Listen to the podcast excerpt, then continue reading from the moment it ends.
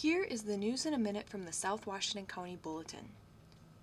Cottage Grove Mayor Myron Bailey, Councilmember Justin Olson, and Realtor Craig Patterson are spearheading a letter writing campaign to get a Chipotle in Cottage Grove. A Cottage Grove firefighter was injured while working to put out a house fire on the morning of Tuesday, March 31st. Firefighter Travis Place was treated for smoke inhalation and released. Cottage Grove police arrested two 17 year old males who admitted to at least 25 vehicle break ins from November through March, police said. Newport has its search for a city administrator down to five finalists. The District 833 School Board decided to start classes the day after Labor Day this fall due to uncertainty over whether the Minnesota legislature will lift its restriction preventing them from starting before Labor Day.